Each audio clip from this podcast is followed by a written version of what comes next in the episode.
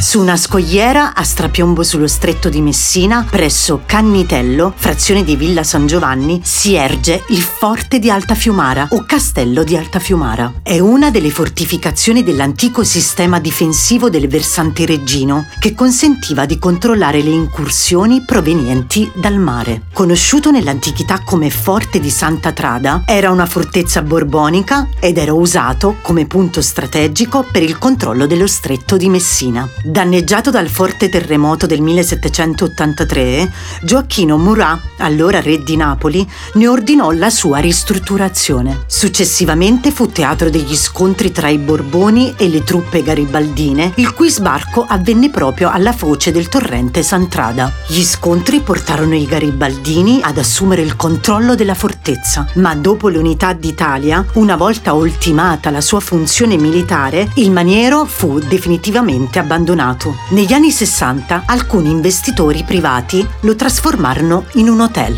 in quello che è oggi la fortezza dell'Alta Fiumara un hotel a 5 stelle in cui si trova anche la suite presidenziale denominata Fata Morgana, come chiaro riferimento all'effetto Fata Morgana noto in tutto il mondo, che da sempre avvolge di mistero e fascino lo stretto di Messina. Il castello è definito Castello del Mito ed è sospeso in un paesaggio unico al mondo, tra la bellezza del sogno e la magia di una fiaba, avvolto dal mistero dei miti e delle leggende che popolano questo luogo, rendendolo affascinante.